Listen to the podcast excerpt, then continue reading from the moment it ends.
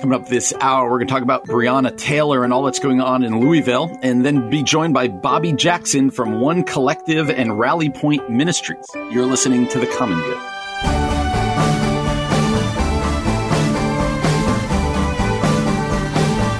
Hi, friends. Welcome to The Common Good here on AM 1160 Hope for Your Life. Alongside Ian Simpkins, my name is Brian Fromm. Glad to have you joining us again on just a beautiful fall day. It's now autumn, so a beautiful fall Wednesday. Uh, we're glad to have you joining us. Remember, you can find our old shows at 1160hope.com, get our podcast wherever it is you get your podcasts. And also, everything we talk about is at our Facebook page, The Common Good Radio Show. That's The Common Good Radio Show. Well, Ian, uh, I had a different way that I wanted to start the show. And then when I was driving back to my house to uh, to do the show, I, obviously I record from my house, you record from yours uh, in this whole area area of COVID. Uh, as I was driving, I had the radio on. Came to learn that uh, that the um, the prosecutor or the district attorney of Louisville uh, had announced their decision, the grand jury decision in the Breonna Taylor case, uh, that basically none of the three cops involved in the death of Breonna Taylor are going to be charged with anything in relation to her death. One of them is going to be charged with some other uh, charges, but nothing as it relates to the death of Breonna Taylor. And uh, I thought, you know what, we've got to start the show with this. I don't know much information. I've kind of followed the story as best I can. Uh, I'm watching right now behind me on CNN, lots of uh, people gathering, police and protesters in Louisville, Kentucky right now. Uh, so it remains to be seen what's going to happen here over the next 24 hours and so or so. But uh, just wondering, as you saw the news, I'm sure whether it be over Twitter or however it was that you learned it, uh, what were your thoughts when when you heard about the, uh, the, this decision in the Breonna Taylor case? Yeah, I'm I'm going to be sparse in my words now, in the okay. hopes that we talk about this later in the week. Um, yep. But I saw Esau McCaulley, who we've had on the show a couple of times, uh, really brilliant Anglican pastor. He, he tweeted a couple hours ago. He said, "This hurt." She deserved a better America. All those black lives lost it as well. We all still do. Um, and that's from the perspective of like a, a black Christian brother who I, I, imagine feels some level of responsibility to say something. You know, that is the weird mm-hmm. age that we're in, uh, where he's grieving to a, a different degree, right? That's, that's, right. that's just obvious. Maybe it's not obvious, but Brian and I, you know, we want to always be mindful that as like two white male pastors, like we, we come at this from a, a very different perspective. Mm-hmm. Um, but I, I read his tweet and other tweets like it, and there's like, there's leadership behind that, but there's also just grief, you know, and it's, yeah. it is very strange. I don't know if you've hopped on Twitter or not, if you've uh, maybe avoided it intentionally. um, I, I, just did hop on as we are kind of starting the show for sure. But yeah, man, I, I, I'm worried for Louisville tonight, to be honest. Um, that concerns me. I don't know. I, I feel like I'm not even really making much sense right now. Like I, on one hand, if I if I could just be really raw, like I I do feel some pressure to like navigate this responsibly, you know, and mm-hmm. on the other hand, it like it just it just grieves me. And I'm sure somebody listening is like, it shouldn't grieve you because of X, Y, and Z. And this, you know, the judicial system did what it was supposed to do. And I again feel completely unqualified to like weigh in with any level of like like real intellect on the matter other than it just uh-huh. based on what I do know that yeah this this feels like um like when I look at the pain of the of the people that are, are posting and tweeting friends of mine you know right now uh that, that feels very visceral very very intense. So yeah, I don't know. How how do you how do you answer all this? A lot of the same ways. I thought you put that really well because uh hopping on Twitter I, I, it was one of those when you have a radio show, you're like, I guess we have to say something. I don't know what to say. Yeah. Um, I saw Derwin Gray, who we've had on the show before, pastor uh, out of Charlotte, I believe, uh, or down that way at least. Uh, just he, all he tweeted was, "Wow, here we go again." That's all he tweeted. I was like, "Oh, that hard, that's hard." Jeez. And uh, it, yeah, you, you do want to listen, but then you, you feel like you need to say something. I was having lunch with somebody today, uh, a friend of mine from church, and we were talking about, yeah, I think this is coming down today. It was before we learned anything. Uh, it's the pastor who's supposed to do this, but it was this guy who did it. He just goes, let's just stop and pray. Let's just Hmm. stop and pray. And he prayed for the city. Like that's what prayed for the city. He prayed for her family and this and that. And I was like, oh, you know, in the in that moment, you're like, oh, I'm the pastor. I should have done that. But then I was just really thankful that he just said, you know, uh, let's not even talk about. It. Let's just pray and take some time. I, I think what you said is good. Like, let's talk about it later in the week for sure. But I think this idea of uh, it needs to uh, it needs to burden and sadden us rather than like, well, here's why. Here's this. Okay, Yeah, Um, right. and also drive us as the church, as Christ followers, uh, to prayer because this does affect us all. But again, like you said, it affects uh, our African American brothers and sisters more. It affects people who live in the Louisville area more. And uh, and so for those of us who are a little removed from it, it does cause us to at the very least need to pray and listen uh, and continue to try to be uh, Jesus in the people's li- in people's lives. And uh, but other than that, I'm with you, man. It's kind of like ah, it's it's wild to keep turning it on and keep kind of seeing the same. I know. It's kind of same story, different characters. you know? it doesn't it doesn't feel like justice to be honest like if i had to just put words to it you know it, do, it doesn't personally It's well put, and uh, we'll work to have somebody on later in the week that maybe can speak to it more uh, eloquently than we can. Uh, and so, at the very least, uh, spend time, take some time to pray today. Take some time to pray, and we'll continue talking. Well, I'm sure, as you said, we'll talk about this at some point later in the week as as we have our mind around it. Well, with the last uh, couple minutes, I, I did want to start this show uh, today in a different direction, uh, and that's this out of uh, Washington D.C a very well known pastor in Washington, D.C., at a well known church called Capitol Hill Baptist Church, Mark Dever. Uh, they just, uh, they're known as a large, prominent evangelical church right there on Capitol Hill. They have filed a challenge in the district alleging the city government is violating the First Amendment by facilitating and tolerating massive protests, but forbidding worship services indoor, outside, above 100. And, and I guess all I wanted to ask you, I wanted to have a longer conversation, but we don't have much time for this today, uh, right now. I just wanted to ask you, uh, do you think we're going to see this more and more? Do you think as cities and states are doing different things with churches, and you've got MacArthur, but you've got Andy Stanley, you got churches doing different things, even in our area, you know, your church versus some other big churches.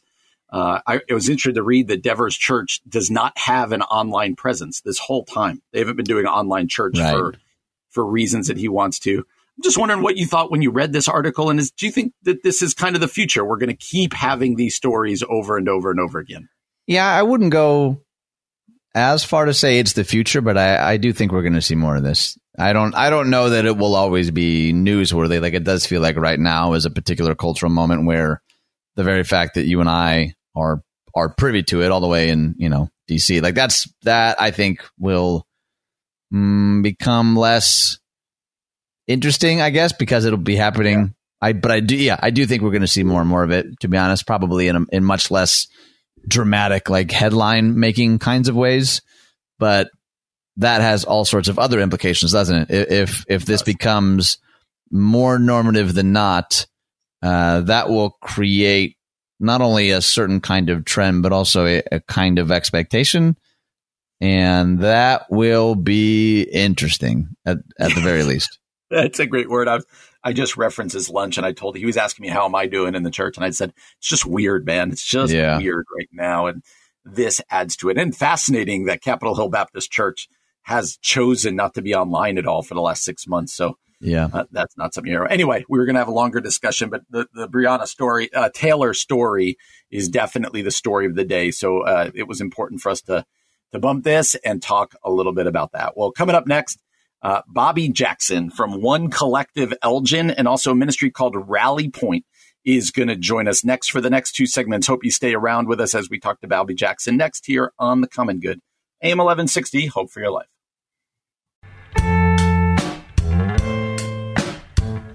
Welcome back to The Common Good here on AM 1160, Hope for Your Life. Alongside Ian Simpkins, my name is Brian Fromm. Glad to have you joining us today. We're Really uh, thankful that you're here with us. One of the things we love about doing this show is to be able to meet new people and highlight organizations doing good things in the Chicagoland community. Uh, and with that in mind, we are thrilled to be joined right now by Bobby Jackson, who's with an organization called One Collective. So, Bobby, thanks so much for joining us. Yeah, no problem. My pleasure. Absolutely. Well, why don't you uh, just introduce yourself however you see fit to our audience? sure.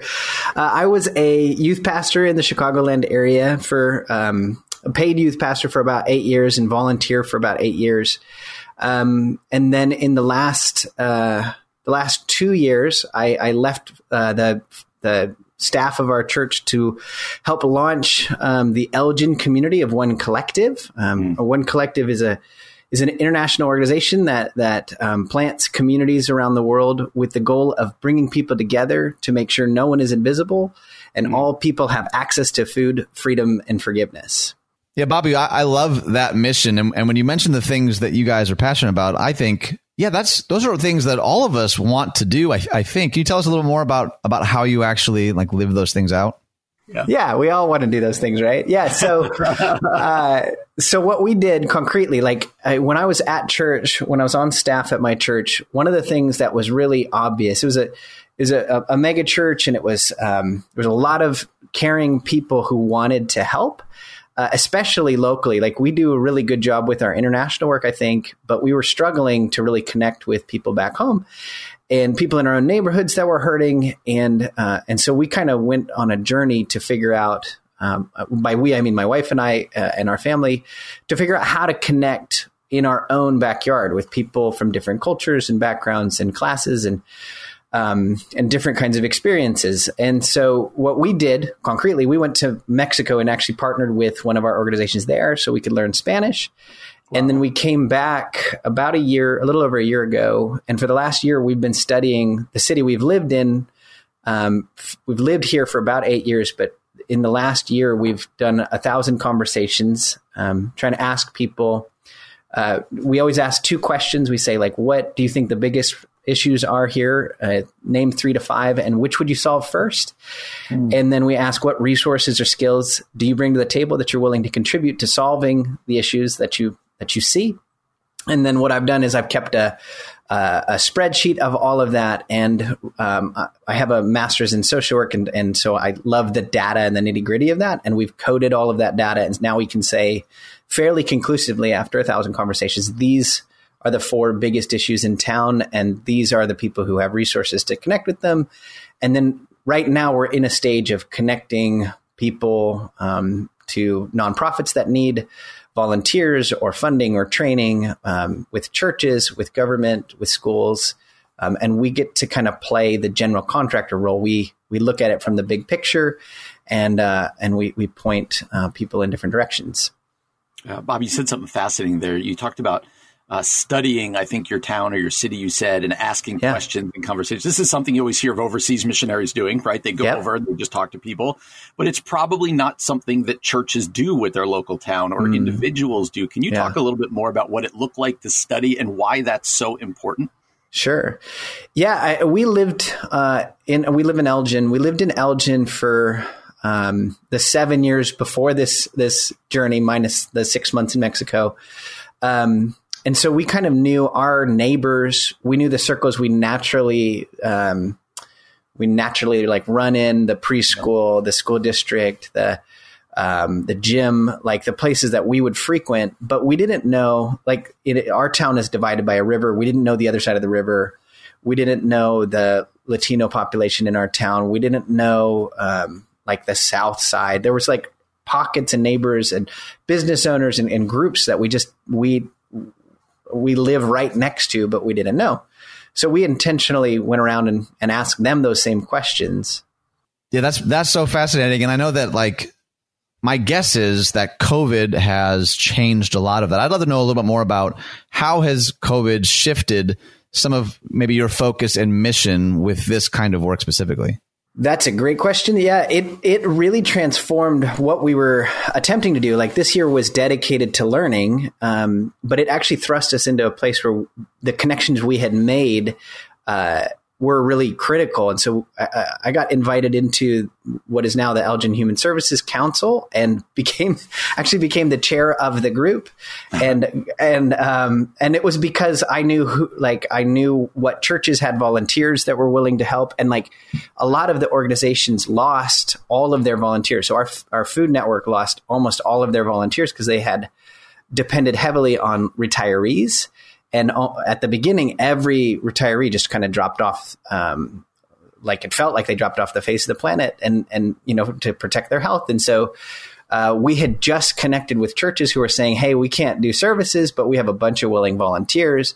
So if you can if you can set us up. So i ended up in a role where i could put volunteers from local churches into these I, I knew what organizations needed them most urgently and we got to connect um, hundreds of volunteers into into different organizations, especially the Food Network. That one, they were the first ones to get hit because people, lots more people needed food, um, and at the same time they lost all of their uh, mobilization force. So that in the U.S. we have plenty of food in the chains, but we didn't have enough volunteers to actually get the food to people who needed it. Bobby, I'm curious. Uh, could you speak to maybe it's a church leader out there, or it's just a Christian who's listening right now, going, "Man, this sounds really good. I just don't have the emotional energy or time to kind of reach out and help people in my community do what he's talking about." Could you maybe provide some uh, theology, some inspiration for people who might be thinking that way? Yeah. For me, the, the theology is built off of watching Jesus. Uh, like that sounds really I don't know, sound something, but um, like when Jesus did ministry, he he went around preaching, teaching, and healing. He cared about bodies, minds, and hearts. Uh, you know, he he he claimed his own mission statement was to come and and and set people free, um, to proclaim healing to the blind, and to, and to proclaim the gospel, right? To proclaim the good news. Right. And so he's always partnered uh, the gospel of words with actions. And I think it's a false dichotomy to think the gospel can be either or. Like I think a lot of people swing to like, oh, we just must preach or we must just serve. And, and I think both of those are not helpful and it, and it cheapens one or the other. Um, so I think it's, I think it's a man, like a mandate. Like I think we have to be doing both. And, um, there's there's good methods for doing that, but um, that make it a little easier. And, and in the technology world, there's lots and lots of ways to connect and learn and study um, and help.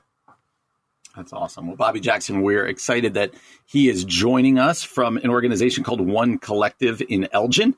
Uh, and Bobby's nice enough. He's going to join us for a second segment. We're going to talk a little bit more about this, but also something else he's been doing. As if there's not enough going on with One Collective, Bobby's got some other things, some other irons in the fire that we're excited to talk to him about next year on The Common Good, AM 1160, Hope for Your Life.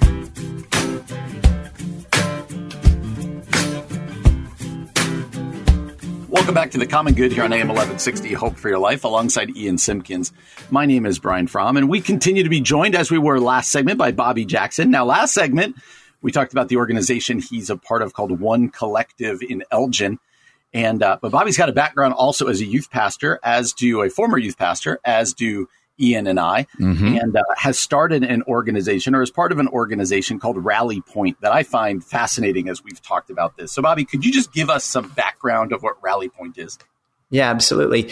Rally Point is a ministry uh, that is is uh, trying to help youth pastors. We set out to help youth pastors feel equipped to care for hurting kids in their ministry. Um, as we, as I was a youth pastor, um, what we what I noticed was there were a lot of kids in my own ministry who felt alienated by a lot of things. They felt like they were sidelined, and I was really scared to help them. I didn't feel equipped. Um, kids who were self harming, or kids who were from different backgrounds, or kids who were having gender identity issues, or whatever the thing was, I felt really intimidated by those spaces, and so I found myself like kind of avoiding it, and then later on realizing that those are the exact kids God was calling me to care most about. Mm-hmm Hmm. And so we started a program at first that was just, we just meet and help kids working through addiction and grief and pain. Um, and then I was super overwhelmed trying to do that. And I went back and got schooling. So I got a master's in counseling and, um, and now we're working to help youth pastors feel trustworthy and prepared in that space so that hmm. they feel like they can engage with kids who are hurting. Yeah, Brian and I were both saying offline, like that sounds like the kind of ministry I could have used right out of undergrad because like I literally remember trying to connect, desperately trying to connect even with other youth pastors in the area, thinking I'm brand new in town. I, yeah. I feel like I don't know what I'm doing. Does anyone have any time just to get coffee to resource yeah. share? I remember specifically emailing like 10 or 15 local churches and only one of them even got back to me. Oh, and wow. that guy mm. thankfully became like a lifelong friend. Like he was a lifesaver. But I'd love to know more about like why do you think this is so significant? Because a lot of youth pastors have some kind of training and they have, you know, a school or professors that can kind of go back to and ask questions. Why is what what you guys do so needed and and so specific to, to student ministry? Yeah, I think we tend to to be prone to like the the production elements in our churches, like the right. the weekly the weekly rhythms and the the uh, preaching and, and and and those kinds of things get so much of our focus that I think a lot of kids end up um, left out and kind of sidelined. There's also, I just think, a lot of intimidation. Like, what do I say? If I say the wrong thing, am I going to hurt the kid, or is the kid going to hurt themselves? Uh, do I need to call, uh, you know, child protective services or right. um, or the parent? Like, who's the right person to call? We just, it's not stuff that's covered, or if it is covered in school, uh, it's not the stuff we remember. Um, and so we've kind of just come alongside and said, "Hey, this is the one thing we want to help with: is how to connect with those kids, how to help parents mm. connect when their kids are hurting." Um, so helping youth pastors into that particular space, and I think it's so important, especially with COVID and everything right now um, we're just seeing spikes in anxiety and suicide rates and domestic violence. And so it's it's I, I don't think there's ever been a time that's more important than right now to know hmm. how to hmm. do that well and to feel yeah. like you can handle that those situations. Yeah, could you talk a little bit more about that because uh, that's what I was thinking as you were talking. Like, there's unique stressors on our high school and our yeah. junior high students that even yeah. when I was in high school, even when I was a youth pastor, weren't present. Can you speak to that a little bit more? Yeah. Well, there's a few big things. So COVID is one of them. Uh, Dr. Bessel van der Kolk, who's like one of the experts on trauma, kind of just stated that this is a precondition for trauma. So nobody, like, we, we don't want to throw the word you're being traumatized by COVID out, but you're set up to feel traumatized. Like you, you, there are, anything could set us over the edge because we're all extra anxious. All of our bodies are actually releasing like the stress hormones. And so we want to fight or flight, but like, the government says we can't flight, so we all just you know stay in our houses and we feel yeah. pinned, and it's it's a recipe for fight, um, which then kind of leads to the freeze or or fawn, which are the new ones um, in, in in that space, and and really what that means is we end up being actually traumatized because there are fights and there are these these other kinds of things. So we want to help people learn like the basic skills of how to release that energy in a healthy way and as mm. youth pastors, we're uniquely positioned to help young people's uh, young people and their families um, do that well and and and end up not like walking like out of COVID with a whole bunch mm. of hmm. damage and and trauma, but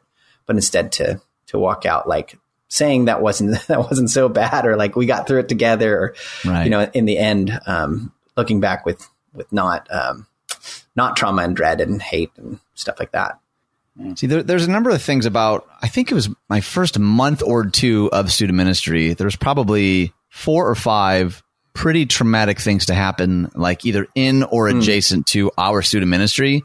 Yep. That for a young guy like me, that like snapped me out of like, okay, I have got to learn how to navigate these things. It was like in my face. It was right there. It was just really, yeah. really clear that like I needed more equipping, more help, coaching, like what you're talking about. Yeah. I'd love for you to speak to the youth pastor, maybe the student pastor, associate, whatever.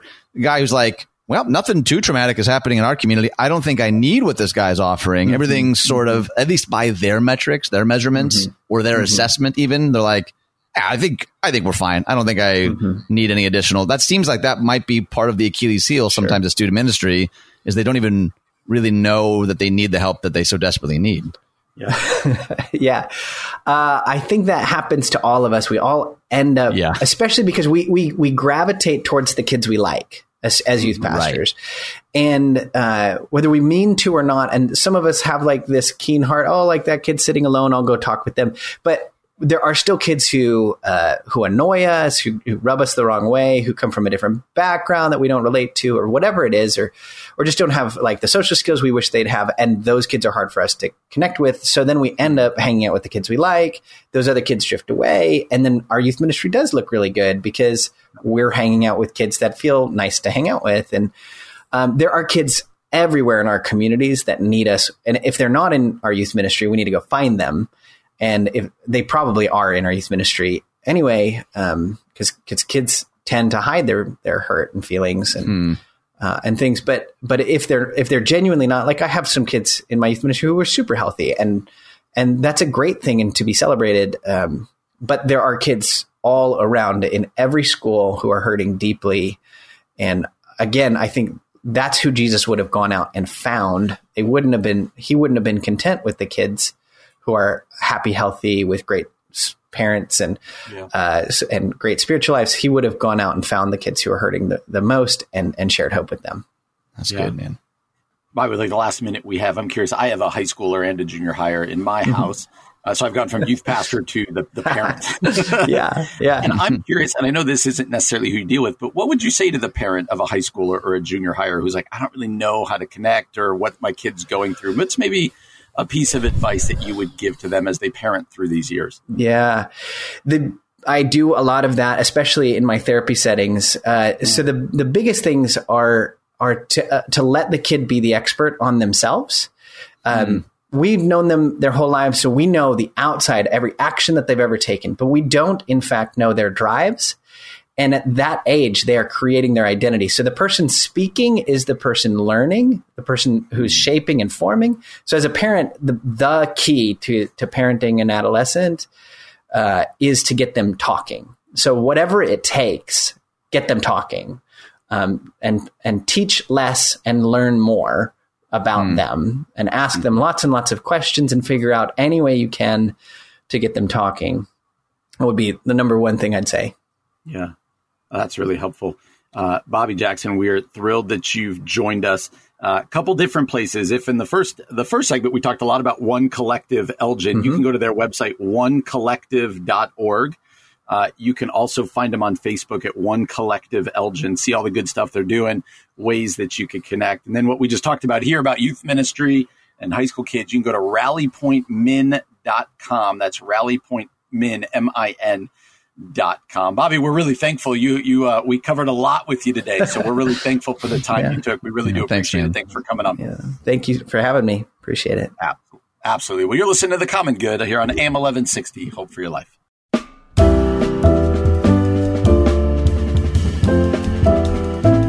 Welcome back to the Common Good, AM 1160, Hope for Your Life. Alongside Ian Simpkins, my name is Brian Fromm. Glad to have you with us. Well, over at Relevant Magazine, uh, this article from Katie Bergman Seven Ways Everyday People Can Help End Human Trafficking. So it's going to try to say, hey, this issue out there of human trafficking, here's some things that you can be doing. Because sometimes we can think to ourselves, uh, what can I be doing?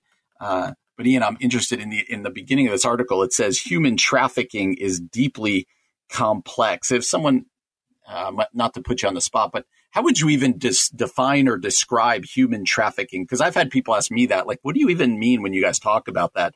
Uh, how would you help people understand not just what human trafficking is, but the the immense problem that it is?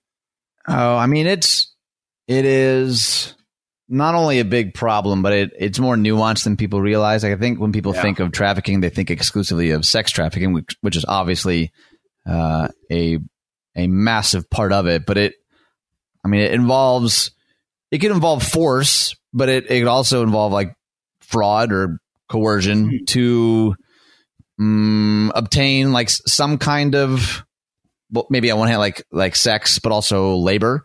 Um, and the the fact that like I don't think people realize like how often this is even happening like in DuPage County where I'm at. Like often yeah. often the notion the sen- the feeling is yeah that's an awful thing but it's either happening way over there in some other country or they you know they assume it's like oh that's probably only like in Skid Row or something. You're like mm-hmm. no. In fact, uh, the numbers in like the suburbs of Chicago are are pretty staggering. So it's it's not only something that's much more broad than just sex trafficking, but it is also something that's much closer to home than what I think a lot of us realize.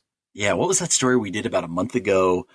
I feel like it was outside of Detroit, right? Where all of these kids got saved. And like, I remember just being blown away by it. I don't remember the details of the story, but we're, it was in the hundreds of kids that got rescued. And uh, this is certainly, uh, it's becoming a little bit more uh, on the front burner for people. But oftentimes, people like you and me and others will go, Well, what can I do about it?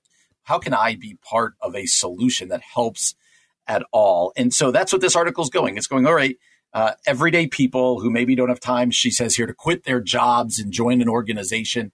Here's some some ways that you can that you can still help. So here's seven ways everyday people can help end human trafficking. Uh, let me take the first one. Here we go. She okay. says just what we just talked about. Educate yourself. Find out about the 25 types of modern slavery. There you go. All those numbers of types identified in the United States read the Global Slavery Index and stay informed about the latest campaigns from Freedom United. Learn how to identify and report suspicious activities in your area. And all of those links, if you go to our article, this article at our Facebook page, you're going to see, you're going to be able to just uh, click on those and you'll be able to see those things they talked about, but educate yourself. Yeah, the second one here is ask for help.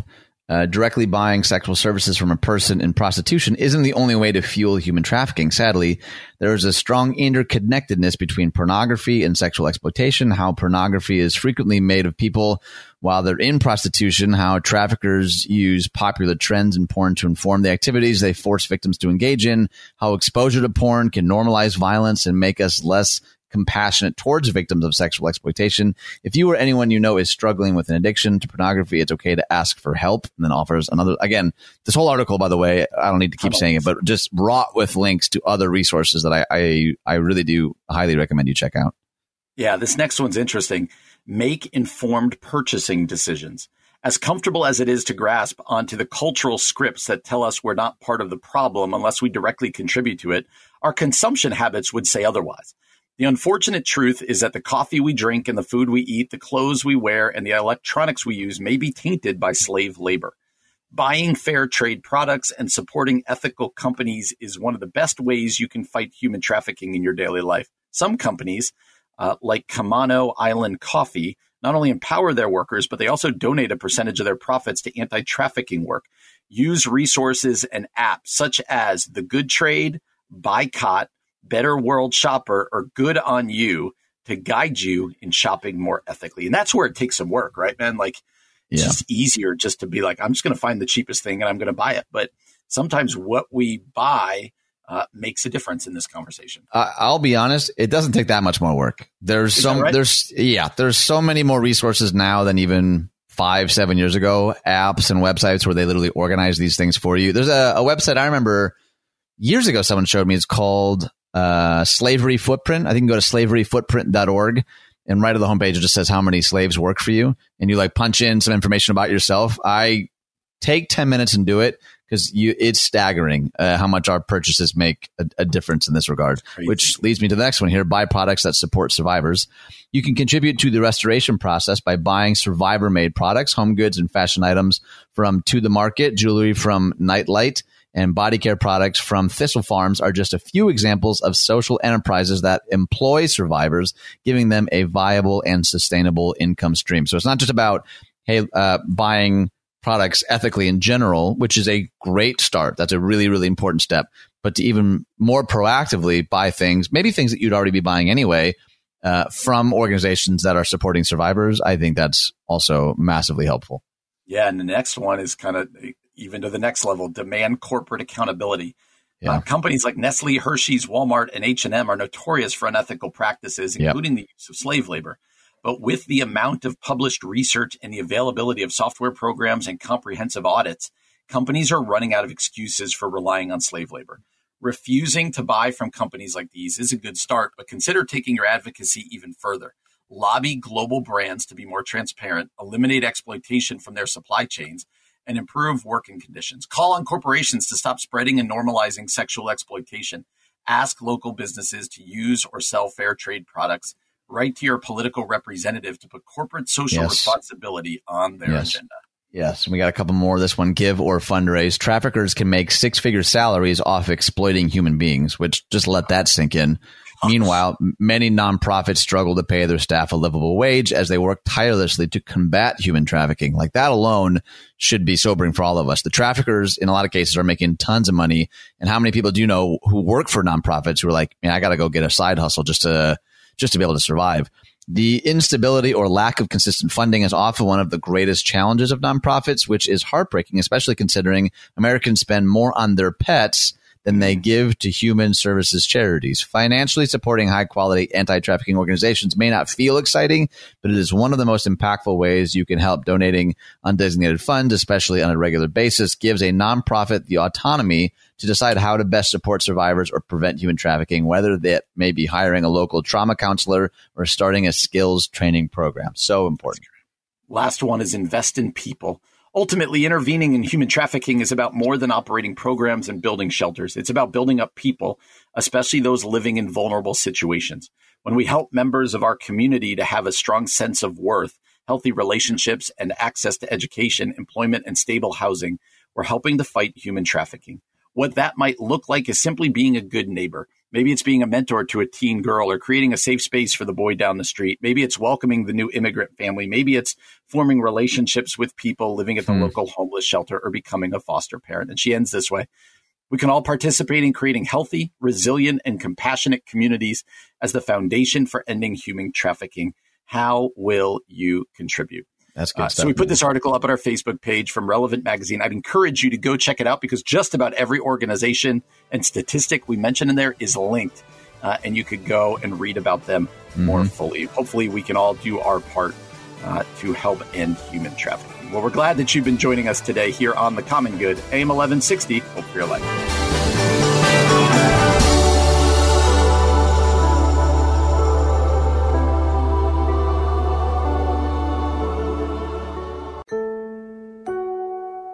Coming up this hour, we're going to talk about abortion, patriotic education, and then eight signs your Christianity is too comfortable.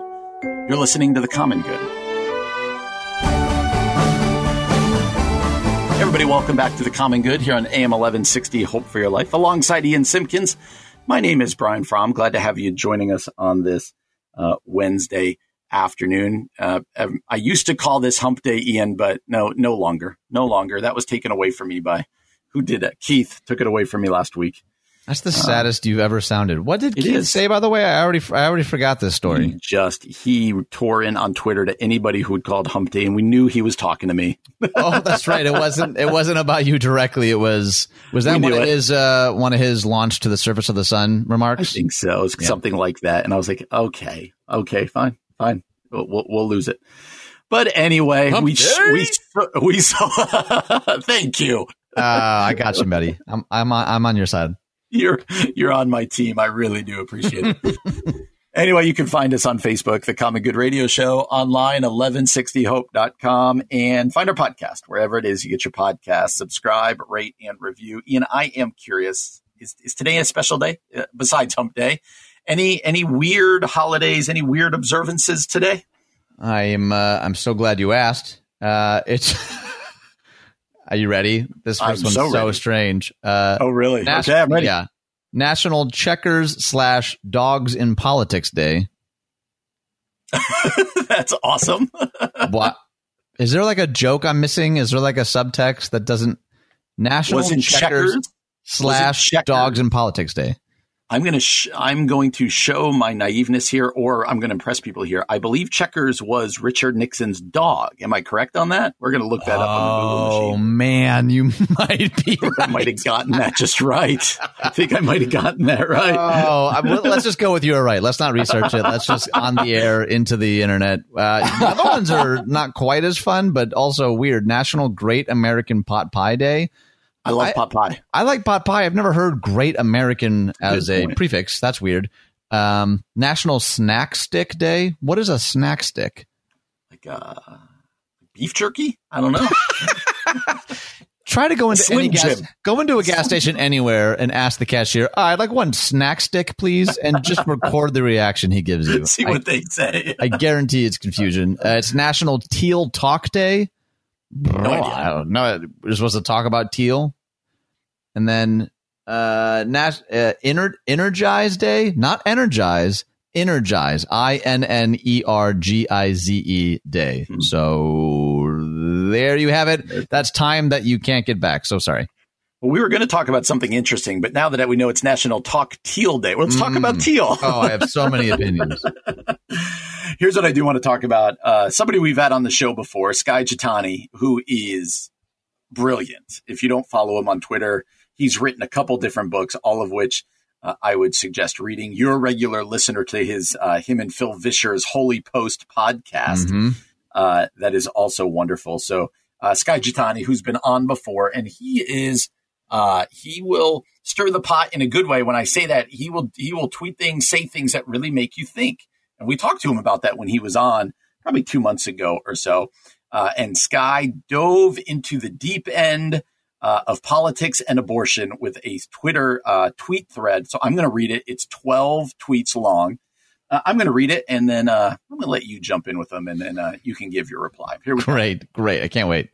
Skye says this. This again is at uh, Skye Jethani's uh, Twitter handle. He said, Your vote in capital letters, your vote for president will neither save nor sacrifice the lives of unborn babies. That's the beginning. And then underneath it, he goes, Now that I have your attention, let's look at the facts. For 50 years, Christians have been told that the Supreme Court is the key to ending abortion and that overturning Roe versus Wade, is a holy cause. It goes like this My vote uh, for the president which leads to justices, which leads to the Supreme Court, which leads to overturn Roe, which leads to save babies. This argument has been used by both parties to motivate their voters uh, in every election since 1980. And for many Christians, the single issue trumps all others. Uh, many forget that Roe v. Wade did not legalize abortion. Before Roe, scholars say 20 to 25% of all pregnancies were aborted. Today, it's 18%. Before 1821, abortion was legal everywhere in the U.S. And in 1972, it was legal in just 20 states. Reversing Roe would simply revert the country back to the 1972 system of a state by state patchwork of laws. It's not the silver bullet solution many Christians think it is. But here's the crazy part the abortion rate today is lower than before Roe was decided. According to the uh, Guttmacher Institute, in 1973, the rate was 16.3 per thousand women. In 2017, it is 13.4. So returning to pre Roe America would mean increasing the abortion rate. Hmm. Uh, and scholars say overturning Roe, he Skye continues to say, would likely have no impact on the number of abortions in the U.S. So why does this one case get so much attention? Because it's an easy way for both parties to frighten both pro-choice and pro-life voters into the voting booth. Since Hmm. 73, Republican presidents have appointed 11 justices. Democratic presidents have appointed only four. In that time, the Supreme Court has only upheld abortion and not restricted it, and only one justice, that being Justice Thomas, has gone on the record opposing Roe. In other words, the Supreme Court has been largely irrelevant on this issue for 50 years, and there's no evidence uh, that it will change no matter how many GOP presidents are elected and no matter how many justices they appoint. In election season, abortion is about power, not policy. Also, abortions have declined under every administration, both Republican and Democrat, for the last 40 years, and it actually fell the most under the Obama administration, although not because of him. There's no data saying a Democrat in the White House kills more babies or Republican saves more. So why have abortions declined for 40 years? There are many factors, including healthcare access, poverty assistance, contraception, and local state laws. I recommend David French's editorial that we Mhm. talked about a couple days ago. Do not, I do not agree with the Democratic platform on abortion. I remain pro-life, Skye says. That's why I believe we ought to be strategic about supporting policies and programs that actually help women and reduce abortions and not be manipulated by politicians. We must decide what's more important overturning a largely irrelevant law to make us feel better or actually enacting local policies that help women support families and save unborn children. The facts don't support the wide and powerful view that the presidency is the key to ending abortion. And if you think which lever you pull in the voting booth every four years is what makes you truly pro life, think again. That was a mic drop there by Skye Jethani. Wondering what you think about that. I, I mean, it's, it's a little difficult to argue with, to be honest. I know. Part of what I appreciate about Skye, it's actually akin to, I think, how I feel about David French, is by most metrics, he's conservative. Uh, That's right. Politically, fiscally, theologically. Yep. Um, I imagine he probably got some hate mail for this. I would imagine so. I'd love to have him on to read some of it. I think that would be great. Um, we've done both the David French article and then before that the Ron Sider article. Yep. Yep. Uh, caught a little bit of heat for that. It seems like most of the heat that at least you and I have caught in tackling those topics from those sources is I don't buy it. Yeah. Um, uh gosh, I'm not quite sure even where to go from here. I I, I realize like posting a graph isn't necessarily always the mic drop we think it is in the That's world right. of Twitter and Facebook. Like, ooh, he's got a graph. There's no comeback for that. like, yeah. I know that's, I know, I know, I know that's not fully the case. Um, but he says better a lot of what I've felt for a while, but didn't really necessarily have the intellectual chops to articulate, to be totally honest. What's tricky and maybe that's part of it, you know like he doesn't um i don't think he doesn't pastor a local local congregation so no, i think no. often what what keeps pastors from actually speaking to some of these things is they're like nervous that the nuance won't be appreciated and so right. they'll just be demonized or they'll be labeled this or that and i think his his willingness to unpack it at the very least is super super helpful and i'd love to know what people think yeah, I think you put that really well because my takeaway from Skye stuff here is like, man, that makes you think. And also, as we've tried to say, the abortion conversation, which you and I have been very clear what we think about abortion. Uh, the abortion conversation is a lot more nuanced when we, when the when the actual question is what's the solutions?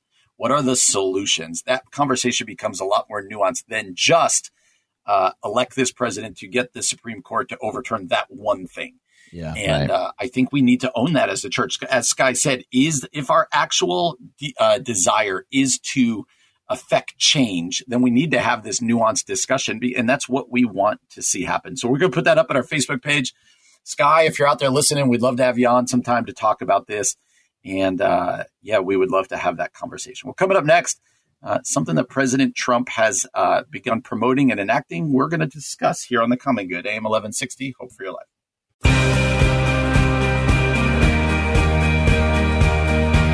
Welcome back to the Common Good on AM 1160 Hope for Your Life. Alongside Ian Simpkins, my name is Brian Fromm. Glad to have you joining us on again a beautiful fall day. Ian, I think these are the days where uh, weather-wise we're going to just long for. When we're what do we? What do you think? A month, two months away from our first snowstorm? What do we think? When's the first oh. time we're going to see the white stuff? I yeah, I don't think I don't think we're two months away. No way. I my last year it was Halloween last year. Yeah, if if 2020 has been any indication of the kinds of things we should expect, uh, my guess is five inches by tomorrow. That's that's how I see that playing out. And again, somebody listening is like, "I love snow." That's great for you great. over over there. I don't even. I, I mean, there. Yeah, oh, just, you. if you could just keep your snow on whatever whatever neighborhood you live in. I that's the thing. I don't hate snow. I just don't want it in September, October, right. or even November. If I'm if I'm being totally honest, once December I mean, hits, let's bring it on. I mean, I don't hate snow, but today being like 70, 75 and this kind of oh, this is the best this is kind of where you're like, oh, I, I, could I could use this temperature for a long time, and then, like you said, just when we get used to it, the snow will come back. So, mm-hmm. uh, yeah, we'll depress you all a little bit more. Plus, with COVID now, you just don't. Again, I'm sure we're going to talk about this sometime in the future, but when it snows and when it gets cold, like, what are we all going to do? yeah, like, gosh, no idea. No, I'm still going to eat outside. Just bundle up, like, let's go, kids. We're still going to eat outside. Just as a matter of principle. It's so true. So we're going to talk about something uh, that uh, President Trump announced the other day. But first, I want to tell you about something going on here at the station. Uh, there are only five days left to enter to win a trip for two on the Bible Prophecy Tour of Israel with Pathway to Victory and Dr. Robert Jeffress next March. On this unforgettable trip, you'll visit the Sea of Galilee, the Mount of Beatitudes, the Garden of Gethsemane, and many other biblical sites. It's an amazing opportunity to see the places Jesus taught and performed miracles. So enter today at 1160hope.com, keyword Israel. That's 1160hope.com, keyword Israel. All right, so here's the story. And then we have two other articles that we won't read from necessarily that take totally different tacks on this. Okay. Uh, love to know your thing. Uh, this one I pulled up from WGN the other day. It says President Trump announces, quote, 1776 Commission to promote patriotic education. President Trump announced last week that he will sign an executive order to promote patriotic education in the United States. He said, I will soon sign an executive order establishing a national commission to promote patriotic education. It's called the 1776 Commission. Uh, he made the comments while speaking at the National Archives. He went on to say, It will encourage our educators to teach our children about the miracle of American history and make plans to honor the 250th anniversary of our founding. It's not yet clear how the commission will function. That's a great line. It's not yet clear how the commission how the commission will function. Huh. Uh, at the press conference in early September, Trump, who has called for patriotic education in the past, blamed recent violent protests on, quote, left wing indoctrination in schools. He said many young Americans have been fed lies about America being a wicked nation plagued uh, by racism. According to a report from Politico, Trump urged that children should be taught American America is a country worth defending and protecting. He said the only path to unity is to rebuild a shared national identity focused on common American values and virtues, of which we have plenty. This includes restoring patriotic education in our nation's schools where they are trying to change everything we have learned. He says part of the tenant, as part of the plan, two of the education tenants include teach American exceptionalism and provide school choice to every child in America. So the National Review, which leans very right, I'll just read you their headline. Okay. President Trump's 1776 Commission on Patriotic Education is an overdue effort. The Washington Post saw it a little differently when the Washington Post said Trump joins dictators and demagogues in touting patriotic education. and so, uh, a lot of different ways to go with this, Ian. And, and I see value in this and I see danger in this. And I, I know how I'd like to see this go. Um, but when you read, I'm sure you heard this before, but when you read hear this article read about patriotic education and the 1776 Commission, uh, where do you land on this? Good idea, bad idea, dangerous idea? What, what do you think about this? Man, you are just baiting me today, aren't you? This feels I'll go like... any direction you would like. um, uh, okay. Couple of thoughts. I actually thinking back to our interview with Brian Zahnd, who I thought did a, a, a great job articulating that patriotism isn't a bad thing. It's not a it's not a bad word. I I do feel like that that's been unfortunate that that word in some circles has so clearly come to mean something evil, something awful. You know, he talks a lot about, you know, in different language, like when Keller talks about disordered loves, like when our patriotism, when our love for country or flag is, you know, above the love of Jesus or cross, that, that, that's problematic, obviously. Um, uh, a couple of things from that first article kind of stand out to me. It feels like, I don't know, it's tricky for me to even read things like the only path to unity dot dot dot i'm like Oh, are we doing a lot to unify right now? like it feels like both both sides have been doing uh, their fair amount of uh, division. The other thing that stands out to me, the line you read, Trump argued that children should be taught America is a country worth defending and protecting. I often see simply those two words put together. I would add scrutinizing. Like that's part of what Zahnd was getting after. Like you simp like blind defending and protecting this blind allegiance without the capacity to actually say, yeah, but this part isn't great, or this part we've kind of glossed over. This part isn't doesn't mean that you hate the country. In fact, you could argue in many other arenas that's that's an indication of love. You're like wanting yeah. to point out like, no, we could be better than that. Like we don't have to keep glossing over that or perpetuating this. So this idea that like patriotism is only defending and protecting I I think that's part of what I find a little tricky. It should also say, hey, here's here's some of what what's really dark in our history. I think that are, by my definition, which doesn't mean anything, is just as patriotic as anything. So yeah. uh, I don't know. Like some people that are commenting on our Facebook page, you know, one person said. Um, since it's a direct response to the 19 uh, to the 1619 project you can add a dash of racism to the indoctrination. So like clearly people are you know kenneth johnson said ah germany in the 1930s but then uh, brad said i 100% agree with this. It's time for us to stop rewriting the story of america where i, I think the i think a lot of people probably have a disagreement about what is written and what is rewritten. You know that kind of is yeah. the crux of the disagreement i think so i don't i don't know how, how does all this strike you? So I feel like we need like a sound effect for where I'm going to say something that I admit is really naive. Uh, okay. And really right. Pollyanna. Uh, I would like the history that my children learn to be accurate and just true. And, and like, uh, so I don't know that this one isn't or the 1619 commission, but, but, but uh, I would like us, I want them to have, I want my kids to be patriotic. I want them to know the history of our country. I want them to be proud of our country. I also want them to know the history of our country. Uh, I get it. What's the old saying that the, uh, to the victors write the history books or whatever else it says. Um, but, but I would like to think that we could teach a history to our kids uh, on either side that is accurate.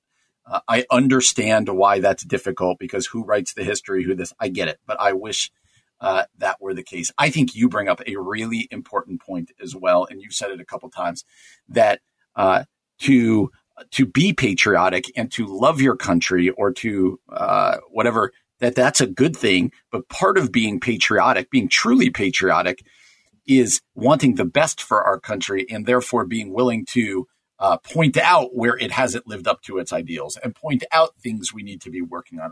So often, patriotism has to be uh, is painted like, well, then you can never question anything. And I think that's that's not that's not patriotic. Hmm. Uh, that's not America. And so I do I, I appreciate you bringing that up because I do think to be a true patriot is to be one who will look critically at who we are as a nation and say, here's what we do great, but here's what we could do better. Yeah, uh, and, right. and try to live up to those ideals. And you know, anytime these come from politicians, I also think there's not even just a hidden agenda, just an agenda uh, and so I certainly think that's the case here. But we would love to know what you got to say. As Ian said, it's already up on our Facebook page, the Common Good Radio Show.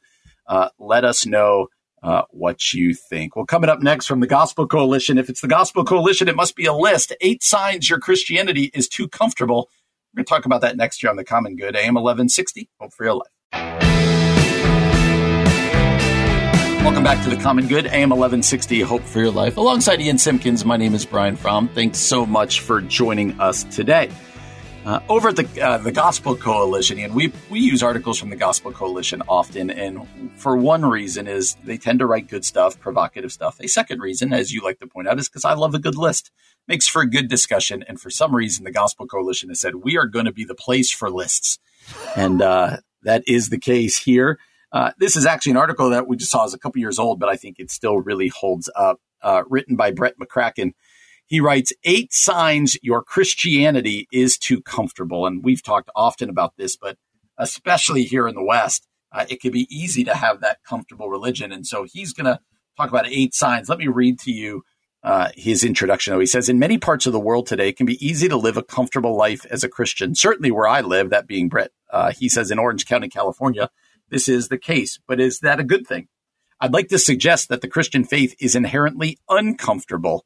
To be a disciple of Jesus is to deny oneself, to take up a cross, to be subject to persecution, to give up the creature comforts of home, to forsake the priority of family, to be willing to give up all material possessions, to be crucified with Christ, and this is just the beginning. C.S. Lewis once said, I didn't go to religion to make me happy. I always knew a bottle of port would do that if you want a religion to make you feel really comfortable, I certainly don't recommend Christianity. But comfort seeking is our default mode in our consumerist society. So we often find ourselves in quote, comfortable Christianity without even knowing it. What are some indicators that our Christianity has become too cozy, more like a pleasant bottle of port, like C.S. Lewis said, than the uncomfortable sharpening faith the New Testament envisions? He says, here are eight signs. And I think this is really important, man because this is really easy to have uh, have what he's going to term a comfortable faith uh, out here in the West. So why don't you start us off with our list here? Why don't I? It's interesting. We were actually just talking about this a couple weeks ago in our series "Love Where You Live," where we talked about uh, our obsession with comfort and how that kind of seeps in. So this is this is super timely, even though it's an older article. Uh, number one, there's absolutely no friction between your Christianity and your partisan politics. Oh, he's coming out swinging. Okay. Coming swinging. uh, if you're all in with one political party and never feel any tension whatsoever with your Christian faith, it probably means your faith is too comfortable. Whether you're a lifelong Democrat or a diehard Republican, a robust Christian faith should create dissonance with politics at various points. A faith that aligns perfectly with one political party is suspiciously convenient and lacks mm. prophetic witness jumping into the deep end right away. Number two, no kidding. There are no paradoxes, tensions, or unresolved tension uh, questions. If you never ponder or wrestle with the mind-boggling tenets of Christianity, like the Trinity, the Incarnation, God's sovereignty, the Holy Spirit's presence, to just name a few, your faith is probably too comfortable. A healthy, uncomfortable faith constantly rocks you, prods you, and blows your mind. It's a faith that leaves you restless to want to know more, not satisfied. You've grasped all that there is to grasp about God. That's a really good one. Yeah, no kidding, man. I do we want to keep reading these? yeah, to be challenged over and over again. oh, goodness gracious. But you and I do this perfectly. Don't worry. This is for. Oh yeah, that is a lie from the pit of hell. Number three, uh, your friends and coworkers are surprised to learn you're a church going Christian. Yikes. I mean, it's different with our coworkers because we're pastors, but uh, I get it. A sure sign your faith is too comfortable as if nothing in your life sets you apart as a Jesus follower, to the point that even those who know you well can't tell you're a Christian. A comfortable Christian is one who easily blends in, looking and talking and acting just like his or her lost neighbors. I would add maybe a caveat, like just because everyone knows isn't always necessarily a good sign yeah. either. So That's right. some nuance to that one, but yeah, I, point point well taken. Number four, you never think about or even remember the Sunday sermon on Monday. Gosh, I preach it. I hardly remember it. if Sunday sermons at your church are so forgettable or you're so disengaged that you rarely recall them after you leave church, your Christianity is probably too comfortable. Hmm. This is written like uh, Jeff Foxworthy, right? yeah, gosh. Uh, Biblical preaching shouldn't leave us apathetic or unchallenged. The word of God is living and active, sharper than any two edged sword, piercing to the division of soul and of spirit, of joints and of marrow, and discerning the thoughts and intentions of the heart. Oh my goodness gracious. Why are we doing this? Number five, no one at your church ever annoys you. If you go to church with people who are always easy to talk to, always fun to be around, and always closely aligned with your opinions, tastes, and preferences, Christianity is too comfortable. This does feel like Foxworthy. One of the glorious things about the gospel is that it creates a new community out of desperate types of people. In uh, many cases, wouldn't otherwise choose to spend time together. That is an that's an interesting one, but a convicting one for sure. Yeah, you're right. It's like we're beating. It's like we're beating ourselves with this one. Here. Number six. This is a, a list of eight signs your Christianity is too comfortable. Number six. You never feel challenged, only affirmed. If your hmm. Christian faith never confronts your idols and challenges your sinful habits, but only ever affirms you as you are, this is a sure sign of a too comfortable faith. Healthy faith doesn't just celebrate you as you are, but relentlessly molds and refines you into the likeness of Christ, which is a beautiful but necessarily uncomfortable process. Man, these are, these are good. Goodness. I think we're all out of time, right? I don't have to keep going. uh, number seven, you've never had to have a truth and love conversation with a fellow Christian. It's uh-huh. always more comfortable to just quote live and let live when there's an uh, an offense or a sin that needs to be called out. It's more comfortable to just shrug when we see others in our community making unhealthy decisions. But this isn't true Christian love. Love isn't opposed to truth, and if your faith doesn't include the capacity to speak hard truths in love, it's too comfortable. Interesting. Mm. Number eight. Uh, and then I'm be prepared while I read this last one. Ian, I'm going to ask you if you had to add a number nine, what what might be one that you would add? How's that? Oh, all right. Number eight, no one in your church could comment on any area of growth they've seen in you. Ouch. to believe in the gospel of Jesus Christ is to believe in change. Though not always linear, the Christian life should be marked by growth, forward momentum, and change for the better.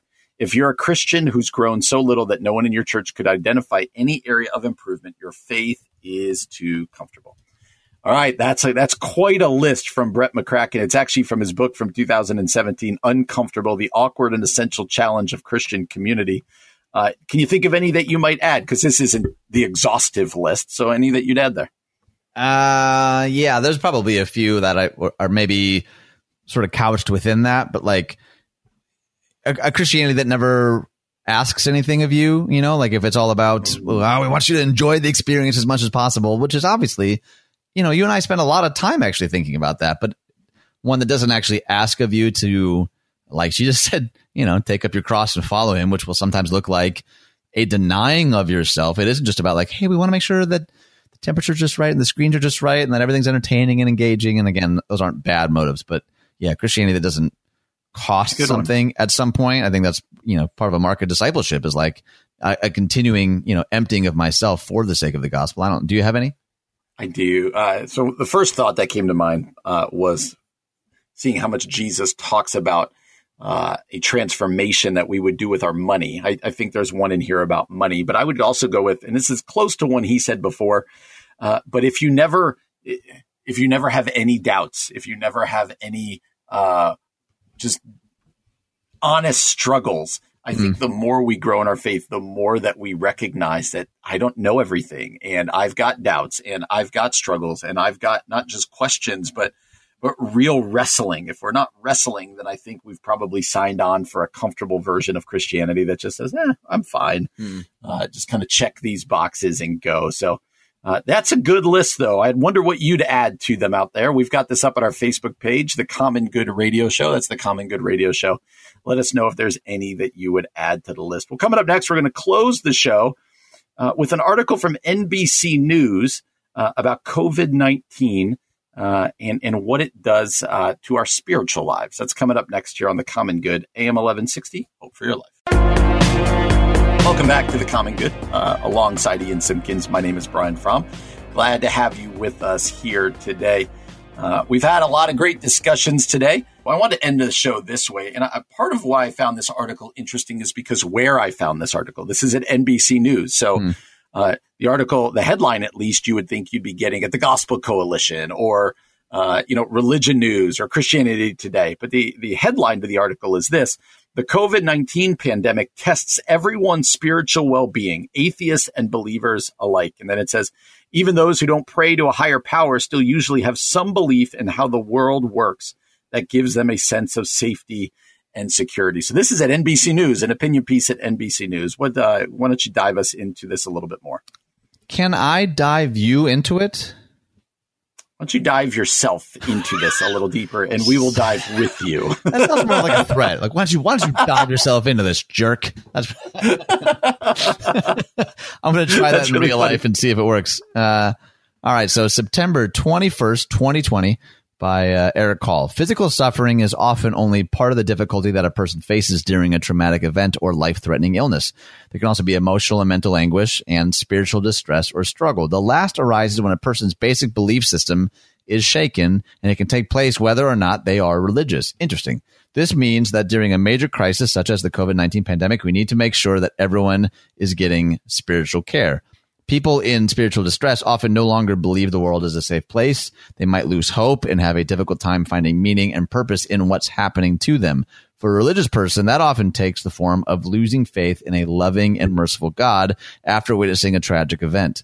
But even those who don't pray to a higher power still usually have some belief in how the world works that gives them a sense of safety and security. Serious illness and tragic events can challenge these anchors and throw a person into turmoil. Uh, goes on to say spiritual struggle is a key indicator of negative medical outcomes. A two year old study by the Duke University Medical Center found that religious struggle, which refers to experiences of tension, strain, and conflict about spiritual matters within oneself, with others, or with God, is a predictor of mortality in medically ill elderly patients. Interesting. The study noted that, quote, although the magnitude of the, oh boy, my whole screen just went blank. The study noted that although the magnitude of the effects associated with religious struggle was relatively small, from 6% to 10% increased risk of mortality, certain types of struggle had much higher correlations with death. For churchgoers, feeling, quote, alienated from or unloved by God, for instance, was linked with a 19% to 28% increase in a risk of dying during the course of the study. That's crazy. And Ian, here, we'll stop there. Uh, by the way, did your computer come back or just still blank? Still blank? Oh yeah, we're back. We're back. Okay. It just it happened in the middle of my reading for some reason. It happens all the time like that. If people only knew oh my how that happens. I wonder what you think. Now, obviously, we have people who are not Christ followers who listen to our show, but by and large, most people who listen uh, are on some, uh, you know, they've been believers for a long time, a short amount of time. Uh, and so I, I do want to dive into it as we close out the show from that angle.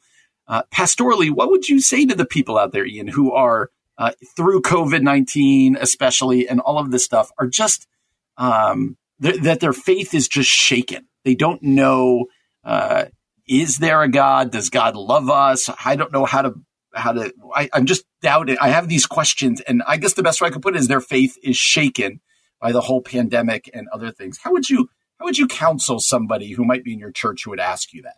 I mean, a, a, couple of things come to mind. First, if you're at a place where you feel like your faith is shaken, you're in very good company. Like Great. the biblical story is full of people, people that maybe on the surface you wouldn't think of as ones with like quote shakable faith. The, there's there's almost not a book in there without some depiction or story or mention of someone whose faith is shaken. So, yeah, first and foremost, this idea that like the most mature Christian is the like stoic, never let him see a sweat, never has a doubt, never has a question. That isn't a thing. That doesn't exist.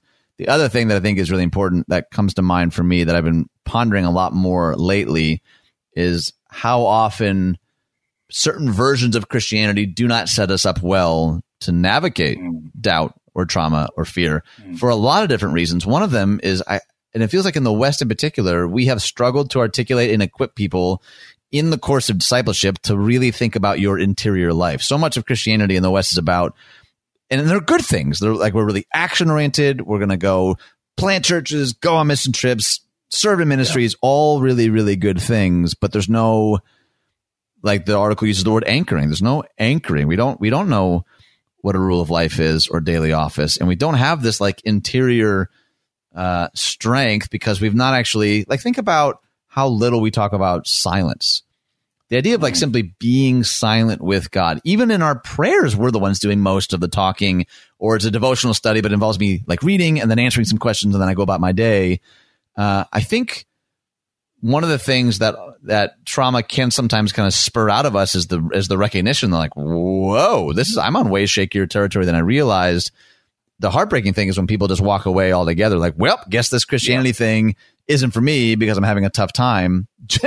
Jesus talks about it. You're gonna face trials. You're gonna you're gonna face hardships. I think one of the things that we need to get a lot better at in the American church in particular is helping equip people to understand discipleship as much more robust than simply like an intellectual assent about things that have to do with God and much more about man, how do I how do I integrate? What does it mean to be an apprentice to Jesus? mm. on Tuesday at 11:30 a.m. You know what I mean? Like those are questions that people a lot of times don't have any categories for. So when the bottom drops out, they're like, "Whoa, wait a minute! This was not this. I wasn't told any of this would happen in a in a sermon in my life. You know, like I was yeah. not prepared for any of this. We start to feel like maybe God has gypped us, and I think you know we got to we got to get after that. Yeah, and it goes on later to say, of course, it's also worth remembering that times of crisis can strengthen one's spiritual life, which is the backwards nature of it. Uh, that God says He's near to the brokenhearted, and we mm-hmm. see that mm-hmm. over and over. I mean, like you mentioned, David, who is you know he slayed Goliath, and he also wrote the book of Psalms, go, going many of the Psalms, I should say, going, "Where are you, God? What are you doing?" Right, and uh, just crying out and struggling. Uh, and we see it over and over again. But I, I would kind of close it out this way by saying uh, if it's if we're going to get through difficult times and our faith is going to come out stronger on the other end of stuff, then the things you mentioned there are so important. Uh, silence and these other things. Uh, the other non-negotiable there is community, right? When mm-hmm. you go mm-hmm. at it alone in the midst of struggle, uh, when you try to go at it alone, that's I just don't think that's going to end well. Right. Um, but when you've got people praying for you, uh, encouraging you, pointing you to Scripture, uh, pointing you to God, you know, pointing you to the hope that we have in Jesus. Uh, you, that's that's the purpose of community that you and I talk so often about, and that hopefully even the show uh, plays a small part in for some people. Uh, and I thought it was important for us to end that way because there's probably people out there right now. We've been at this COVID thing for six months, and in some ways, you're you're asking like, what's when? How's this ever going to end? You know, and so uh, there there I'm sure people not just struggling like oh this is annoying but like where you're the very foundation of your faith is rocked right now and shaking mm. and as Ian said know that you're in good company yeah uh, cling to your community uh, run to God in prayer and uh, don't run away and, and, that you know there's hope there it doesn't your your faith doesn't have to go by the wayside but um, that does happen in these times and so take it very seriously so I thought that was an important way to end uh, just because I'm sure there's people out there feeling that way right now. Well, we talked about a lot today. If you missed any of it, we'd encourage you to go to our Facebook page or uh, get our podcast wherever it is you get your podcast. Just go ahead and subscribe, rate, and review. We'll be with you tomorrow from 4 until 6 for Ian Simpkins. My name is Brian Fromm. You've been listening to The Common Good. You're on AM 1160. Hope for your life.